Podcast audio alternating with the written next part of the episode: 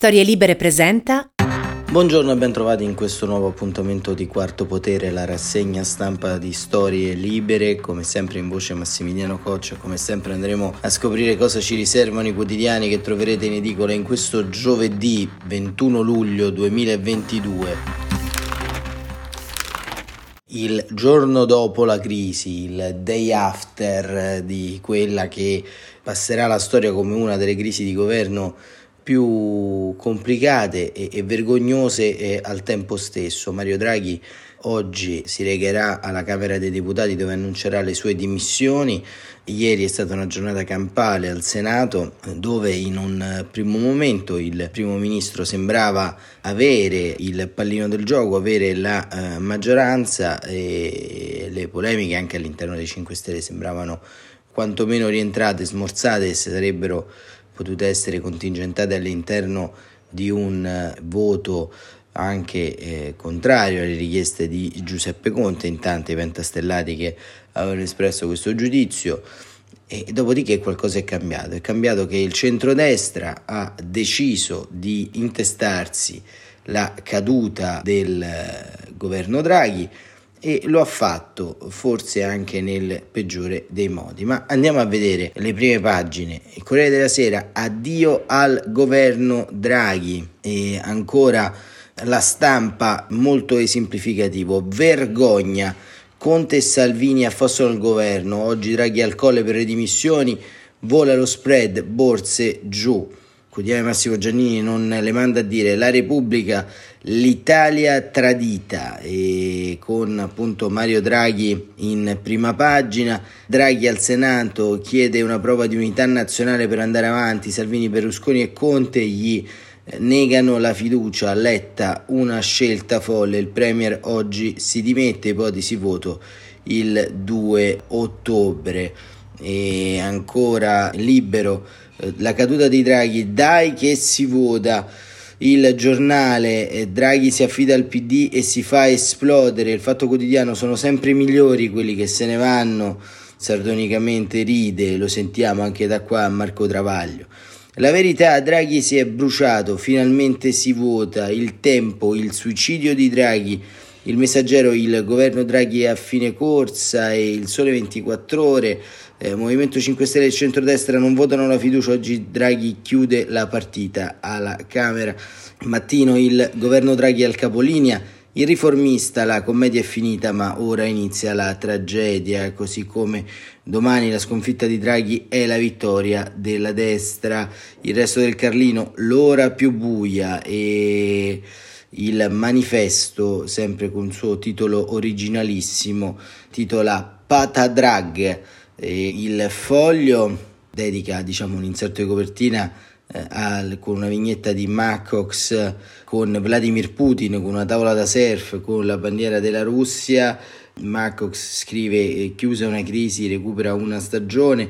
Forte dei Marmi we're coming home e, diciamo la, viene intestata questa crisi di governo come giusto che sia alle eh, forze filorusse di questo paese. A venire fuggi fuggi dal governo, il dubbio 5 Stelle, Forze e Lega chiudono l'era Draghi, si vota ad ottobre e la notizia giornale Berlusconi e Salvini fanno saltare il governo, così Conte ha smascherato chi aveva già deciso la fine di Draghi. Vabbè, qui stiamo alle letture apotropaiche proprio.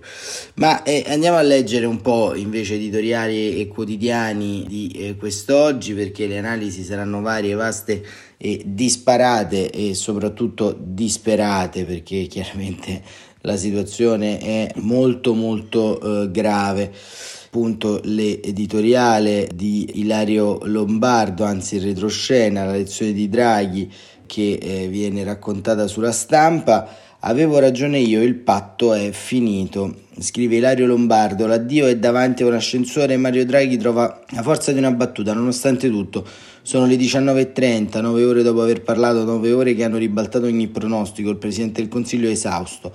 La maggioranza di unità nazionale non c'è più, solo 95 senatori, meno di un terzo del totale, hanno risposto sì alla fiducia. Gli chiedono se salirà subito al Quirinale per dimettersi e risponde intanto prendo l'ascensore. L'addio è davanti a un ascensore, Mario Draghi, come abbiamo visto, trova la forza di una uh, battuta. Fuori dal Senato lo attende la macchina, una piccola folla di giornalisti. Esce, alza il braccio per salutare e sorride.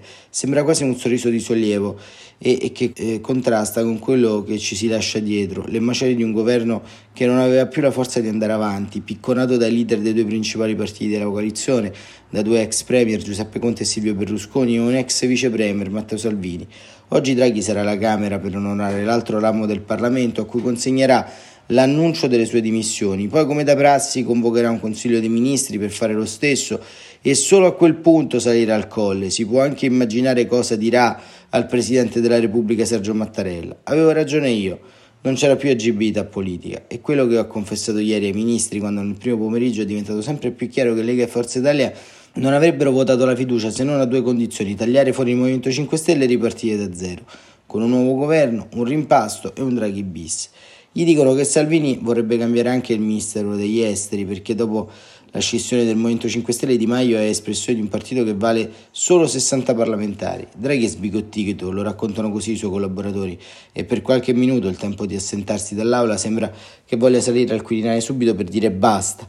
La trattativa che segue dall'idea di, un, di un'imposizione che si è fatta impossibile. La Lega è furiosa. Nel suo discorso Draghi non è stato tenero con il partito di Salvini. Il Movimento 5 Stelle è ormai poco più di un dettaglio del quadro che sta andando a pezzi. Che partecipa o non partecipa al governo interessa poco. Draghi si è messo nella prospettiva di fare a meno di Giuseppe Conte, anche a costo di smentirsi, perché aveva detto che non avrebbe mai guidato un governo senza il movimento. Ma al Premier il discorso serve a fissare i paletti, a porre sue condizioni ai partiti che nel perimetro di governo dovrebbero rimanere. Rilancia una per una le riforme del Carroccio, sta cercando in qualche modo di stravolgere o far deragliare. Liberalizzazioni, taxi, balneari, catasto. Il tono è duro, definitivo, sfugge quasi al controllo quando appoggia tutta la sua rabbia e la sua indignazione su alcune frasi. Serve un nuovo patto di fiducia, sincero e concreto, come quello che ci ha permesso finora di cambiare meglio il Paese. I partiti e voi parlamentari, siete pronti a ricostruire questo patto? Chiede e aggiunge. Siamo qui in quest'Aula oggi, a questo punto della discussione, perché e solo perché gli italiani me lo hanno chiesto.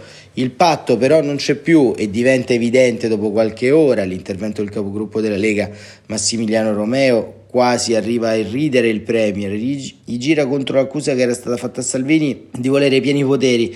Nella replica Draghi è costretto a smentirlo e a spiegare di riconoscersi nella democrazia parlamentare. Siete voi che decidete, aggiunge, è la prova che fino in fondo, in 17 mesi di governo, Draghi e i partiti non si sono mai compresi. L'epilogo è la rottura di una relazione mai maturata davvero. Il banchiere, l'uomo che aveva salvato l'euro e del whatever it takes, si trova dove non voleva essere, prigioniero della logica aritmetica del palazzo, della vischiosità dei numeri parlamentari, dei calcoli del consenso, dell'umore non sempre razionale dei leader. Nella replica breve, ancora più amara, dove ancora di più sembra trasparire la riluttanza, Draghi punta solo verso il Movimento 5 Stelle. Sul super bonus li accusa di aver compiuto un disastro di riforma che ha favorito truffe e illuso imprenditori. È l'ultimo estremo tentativo di spingere fuori Conte, in questo modo di salvare la possibilità di un governo. Ma non basta, la fine è già scritta, ci provano ancora. Però ci prova Mattarella che chiama Berlusconi e dicono in un primo momento attorno al leader forzista facciano di tutto per non passargli la telefonata del capo dello Stato. Ci provano Gianni Letta e Federico Infalonieri, il consigliere prediletto, l'amico di sempre dell'ex premier. Ci prova la figlia Marina, ma Berlusconi non si convince. Forza Italia non vota la fiducia, assieme a Lega e a 5 Stelle. Resta la suspense di una notte ancora che altre volte in questa pazza legislatura ha regalato sorprese. La leader di Fratelli Italia, Giorgia Meloni, lo sospetta quando dice di augurarsi che non ci siano alchimie con i favori delle tenebre, ma al Quirinale hanno già pronti i decreti di scioglimento delle Camere. L'accordo con Draghi è che resterà per gli affari correnti, si occuperà del decreto aiuti di inizio agosto e molto probabilmente andrà a trattare in Europa a settembre sul tetto al prezzo del gas. Resta una domanda che si fa Riccardo Maggi di Più Europa. Che faranno i ministri dei partiti che non hanno votato la fiducia? Per dignità dovrebbero dimettersi o pensano di restare anche loro per l'ordinaria amministrazione accanto al Premier che hanno scaricato? E questa è la descrizione della complessa e difficile giornata parlamentare di Mario Draghi una lezione data fondamentalmente al mondo intorno al Presidente del Consiglio, un mondo in questi 17 mesi di governo si è in qualche modo sviluppato, si è eh, trovato a dare in qualche modo una sferzata decisiva all'esecutivo rispetto a alcuni temi, e ha ridato stabilità e credibilità internazionale, soprattutto ha rispostato il baricentro del nostro paese lì dove dovrebbe stare all'interno dello scacchiere dell'Alleanza Atlantica. È proprio su questo punto che si è eh, maturata la maggiore pressione intorno al governo, non è il super bonus, non sono il decreto del catasto, ma è il posizionamento geopolitico internazionale ad aver in qualche modo richiamato all'ordine coloro che da svariati anni rappresentano in Italia il partito di Putin, eh, Forza Italia, il partito del lettore, la Lega di Matteo Salvini, il partito del Metropol, eh, Giuseppe Conte, colui che ha autorizzato all'interno del nostro paese una missione internazionale durante la pandemia che ha portato agenti segreti russi sul suolo italiano. La crisi italiana è nettamente lo specchio di un disegno di instabilità nazionale L'Italia poteva in qualche modo esimersi da quello che sta accadendo in altre parti del mondo, ma non lo ha fatto e questo diciamo, lo si approfondirà nei prossimi giorni anche su queste frequenze digitali, lo si approfondirà anche nel novero della comprensione del quadro politico che va sempre più disgregandosi e adesso la grande domanda che sovviene è cosa farà Mario Draghi? Si intesterà un'area, l'unica area che in qualche modo non lo ha scaricato, quella eh, progressista del centro-sinistra, anche perché parliamoci chiaro, Mario Draghi al momento è il leader più amato del nostro paese, ha una popolarità che oscilla tra il 55 e il 60%, un'autorevolezza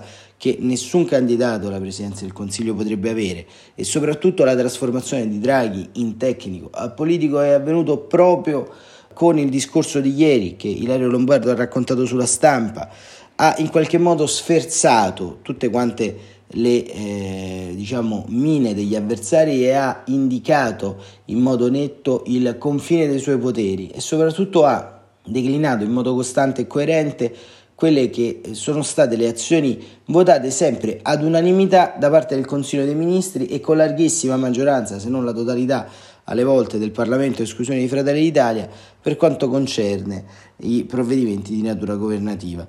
Eh, questo è stato il governo Draghi.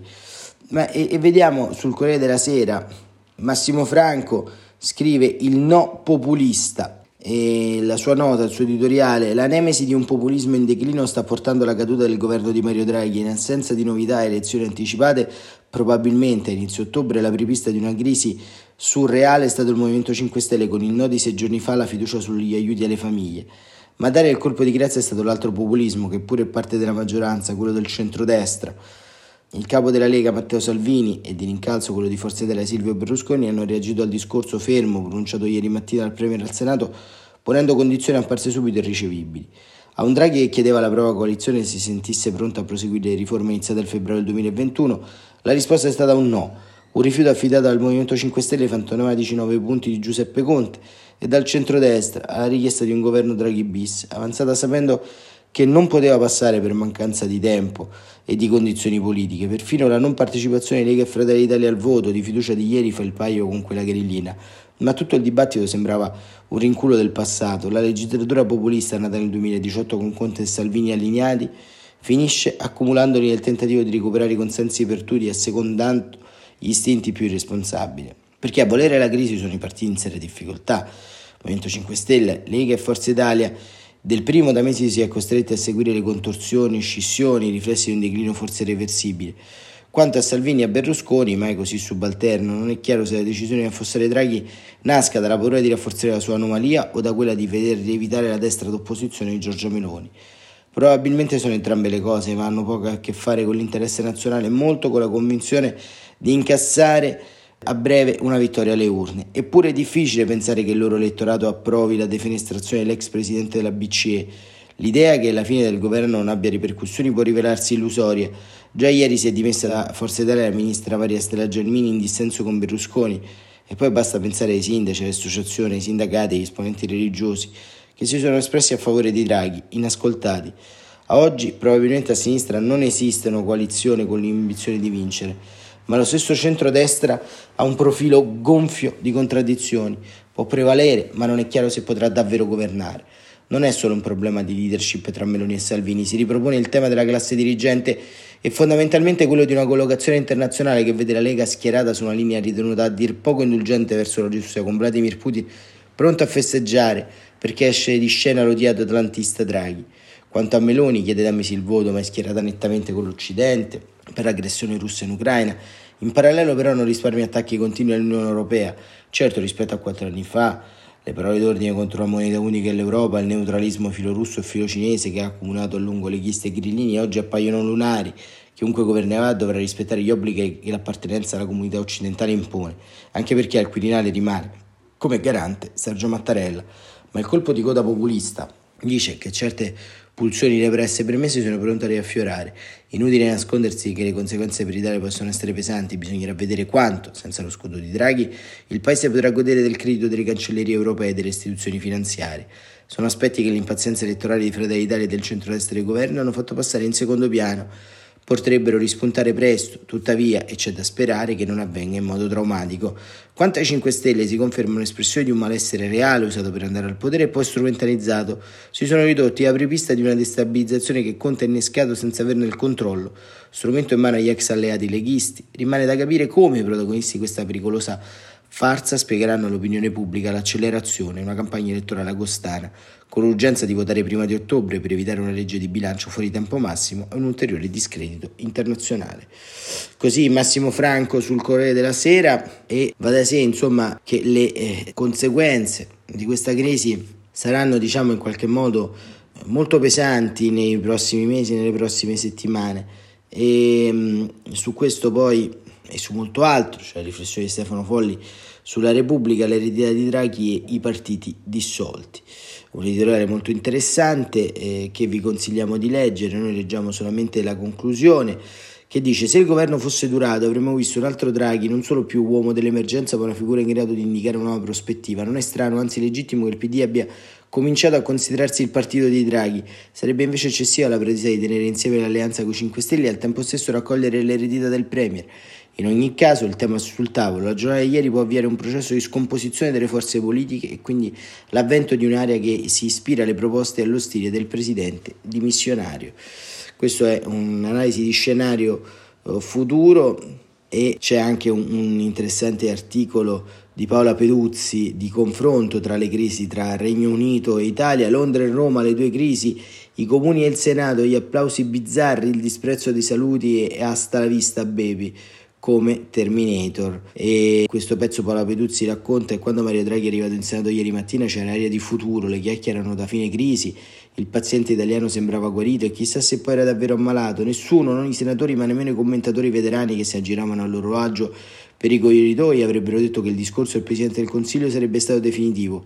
Il suo sprezzante saluto. Poche ore dopo Boris Johnson è entrato ai comuni inglesi per il suo ultimo question time, anche lì Aula piena, il solito caos di quest'aula in cui borbotti e urli sono un rito. I tori, particolarmente eccitati e applaudenti, cosa bizzarra visto che soltanto dieci giorni fa avevano scritto le lettere tremendissime per cacciare Johnson da Street e ogni cosa era apparentemente apparecchiata per i saluti, tracotanti ma previsti. Le due crisi europee che fanno gioire Vladimir Putin perché ogni stabilità è per lui brutalmente preziosa si sono così ribaltati ieri e la confusione si è insinuata nelle stanze del Senato italiano, dove il Consiglio di Johnson, guardate sempre lo specchietto retrovisore, perché le serpi si incolonnano veloci, è suonato all'improvviso premonitore. Di lì a poco si sarebbe consumato il crollo di Mario Draghi. Il Senato ha perso l'aria giuliva della mattina, musi lunghi e si è fatta seria. Continua poi questo pezzo di Paola Peduzzi sul foglio consigliamo di leggere. Insomma, eh, una fine annunciata, una fine che in qualche modo eh, era nelle cose, visto la corda eccessivamente tirata da parte del Movimento 5 Stelle. Adesso, se apriamo la finestra questa mattina, troveremo solamente macerie, ma soprattutto troveremo il ritratto di un pezzo di classe politica che è davvero nemica del paese e nemica della stabilità. Tutti pensano da molto tempo alle elezioni, sperando di passare all'incasso e diciamo la serietà non è certamente di eh, questi tempi. Soprattutto Mario Draghi da rigido burocrate europeo, burocrate nel senso positivo, eh, uomo delle istituzioni, uomo del paese, si è lentamente trasformato eh, in un acrobata, in un uomo che ha cercato di unire punti e destini diversi per cercare di traghettare il nostro paese fuori da una contingenza internazionale eh, molto diversa rispetto a quelle che abbiamo vissuto in precedenza con la pandemia da Covid. Un traghettamento, un'acrobazia che non è riuscita. L'acrobata è caduto e così, come sempre accade nel circo, quando cade l'acrobata entrano i pagliacci. Staremo a vedere quello che succederà nella giornata di oggi, lo racconteremo come sempre domani alle 7.45. Grazie davvero per essere stati con noi e grazie per quel poco che possiamo valere noi anche a Mario Draghi che nell'arco di questi 17 mesi ha cercato di farci essere forse quel paese che non siamo mai stati, un paese in cui conta la parola data, conta il senso delle istituzioni e conta la coerenza delle scelte. A domani, come sempre, quarto potere.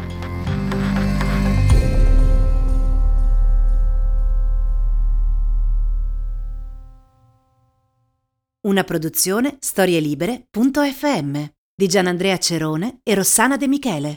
Coordinamento editoriale Guido Guenci.